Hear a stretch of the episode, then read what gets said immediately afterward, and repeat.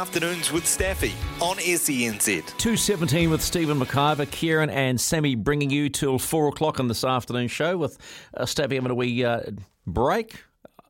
Interesting that Sammy was talking about competitive sports leagues and talking about the NRL. Well, one of the most competitive sports leagues you could say is also the IndyCar series, where on any given race day, you actually cannot pick who the winner is going to be. Now, in 2021-22, we had two New Zealanders in there, Mr. six-time champion Scott Dixon, and of course the emergence of Scott McLaughlin, three-time supercar champion, making the big leap to open-wheel races. And now, after last year's performances, a potential favourite to win the title this year. Well, throw in the mix now, young Formula 2 driver out of Christchurch in the form of Marcus Armstrong. Now, there's been a lot of talk post-season F2 about where he was going to go. Some are thinking Dale Coyne Racing. Some were saying AJ Foyt Racing. But speaking to his dad, he said the AJ Foyt thing is rumour only. So you can imagine our surprise when it turns up and they announce he's going to race for one of the top two teams in Chip Ganassi Racing. Marcus, how long's that been on the bubble? Well, yeah, it's very special. Finally, I can talk about it. So, I mean, it hasn't been that long in the works, to be fair. Obviously, it hasn't really been a secret that I've wanted to join IndyCar. But, to join Chip Ganassi Racing, it's something extraordinary, special. And it's an opportunity that I'm going to grab with both hands and absolutely push as hard as I can. So, yeah, I'm really grateful for this. Marcus, when you think about getting a leg up into what is probably one of the most competitive motor racing series in the world, you couldn't ask for a better leg up than being with Ganassi Racing. Have you toured the facilities yet and realised where you're at? Yes, I've been here. Today was my first day on the job, and I'm obviously here in Indianapolis now, and it's been a busy day meeting everyone. There's a lot of people in this organization, and I'm just starting to understand, why they've been so successful in the past. And I'm looking forward to also chatting with Scott in the next couple of days about it all. But so far, so good. And a special day. You recognize, though, that with going to a team like that, expectations will be rather large.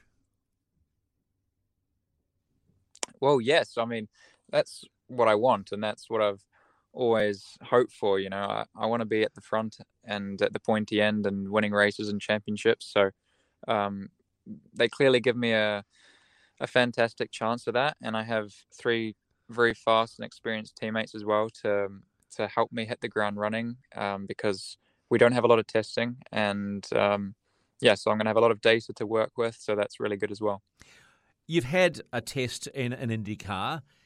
How brutish are they as opposed to the F2 cars you've been driving?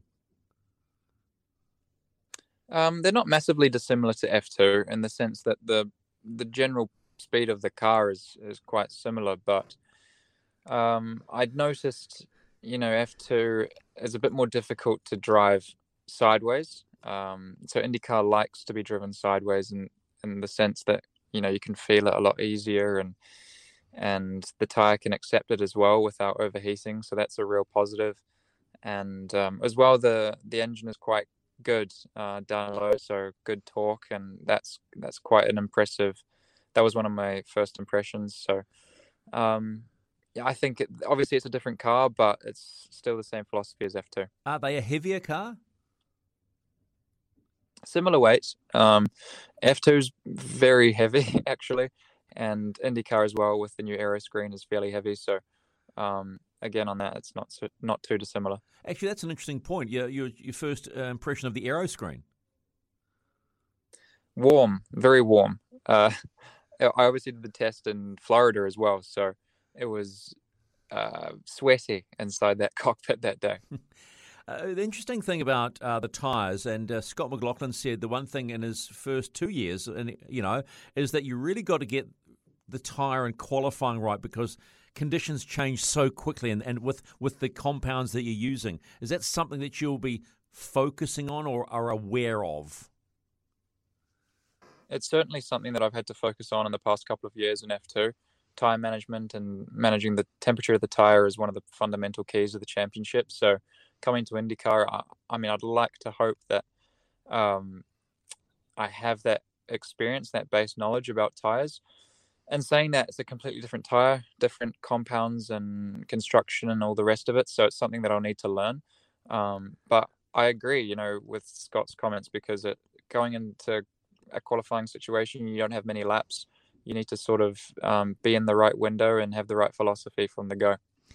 What excites you about IndyCar, Marcus?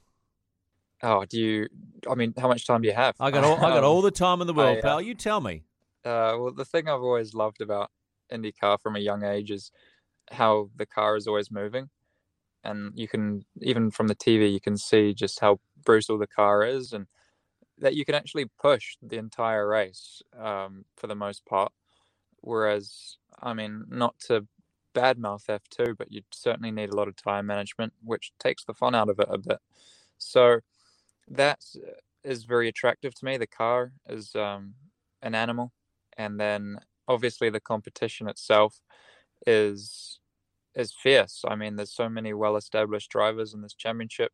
They've, many older guys as well. So, Scott, for example, I think is 42, and there's a few guys over 40, which sort of adds to the whole vibe of the championship, that it's a professional championship.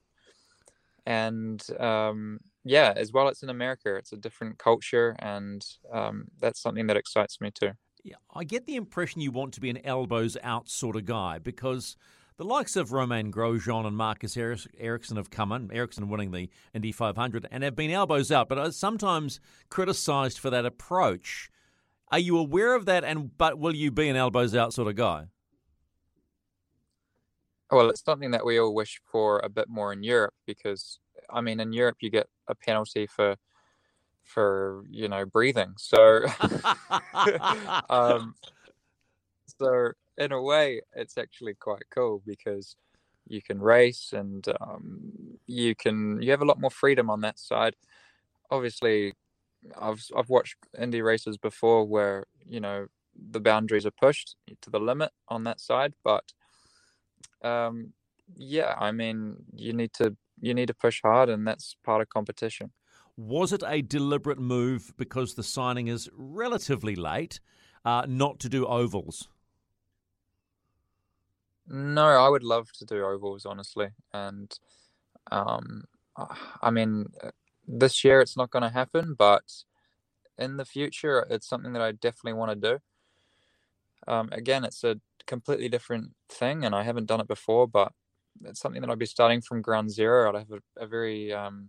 open perspective on it, seeing as though I've never done it before, so that'll be quite exciting in the future.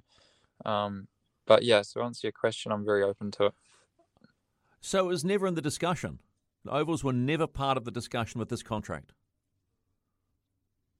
Not this one, not this year. And look, we'll see how it goes throughout the year, but I like the idea of doing it, definitely. Let's take a step back and talk about your time in F2. We've spoken a couple of times, both here on radio and on television, and you've matured. You've changed a hell of a lot. What have you noticed about yourself as a driver and as an individual that's changed in that furiously political F2 environment in Europe? Formula 2 is very competitive, and I mean, it's obviously it's the championship below Formula One. So I've learned a lot over the course of the last 3 years, and I'm grateful for the opportunity, because I'm a far better driver now than I was. And it's taught me a lot also about how to work with, different personalities and different teams and different nationalities, because I've been in 3 different teams. So I think on that side, I've learned a lot. And F2 is all about preparation, really, because you get so little track time that, I mean, we were talking about it today at the factory, how ridiculous it is that I only got about 8 laps before qualifying in free practice. So, that means preparation is key. You need to arrive to the race knowing exactly what you want to do on car setup and what you want to do for a driving approach. So I think it's taught me a lot on that side, and I hope that it it puts me in a good place to start this IndyCar Championship in the right way. As a young boy growing up, it would have been all about F1. That's not going to happen at this point in your career. Does it feel like wasted time, or is it just disappointing that it didn't pan out the way you would have loved it to have panned out? Definitely not wasted time. I've enjoyed every minute of the last 8 years, in Europe. So I moved there when I was 13. So it's been, close to the majority portion of my life has been chasing this F1 dream. And I've met some fantastic people along the way, and they've helped me a lot. And even now in America, they'll continue to help me in one way or another. So and then that's not even to mention the driving side, because I've learned a lot competing against guys who have gone on to race in Formula One. And yes, I'll always regret the fact that I didn't make it, but it is how it is. It is, yeah, it is what it is. I remember talking to Scotty Mack, and he was saying as soon as he went to America, the vibe was bang on from the get-go. It was almost a bit like being in Australia and New Zealand. Everybody's pretty chilled, but they're all racers. Yeah, definitely. People are very sociable here. That's the feeling I've got. And I always sort of knew that because, obviously I'm still learning, so I can't exactly put a definitive answer to the question, but everyone's very open and they want to help each other, and that is something that really agrees with me. Home for Christmas at all? Oh yeah, I'm coming back home on Friday, so get ready for me. I'm going to annoy you. Gee, thanks. Will you have time to maybe catch up around the TRS series at all or not? Yeah, sure. I'm just going to be cruising around. If you want to come over for a coffee, I'll fire up the coffee machine. Mate, I'll be on track in the TRS series in January. How long are you home for? There's the question. I don't actually know.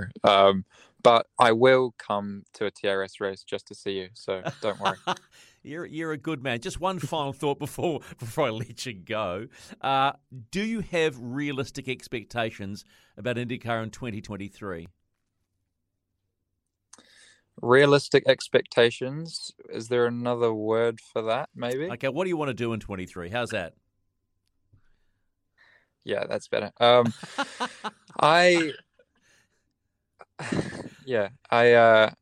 I want to, firstly, I just want to perform as well as I can straight away, because that's going to be important to me, is just, as I said, hitting the ground running and being at the sharp end. I know that this team is well established, and they're going to give me everything, all the resources in order to perform. So, I want to be up the front and, competing at the pointy end.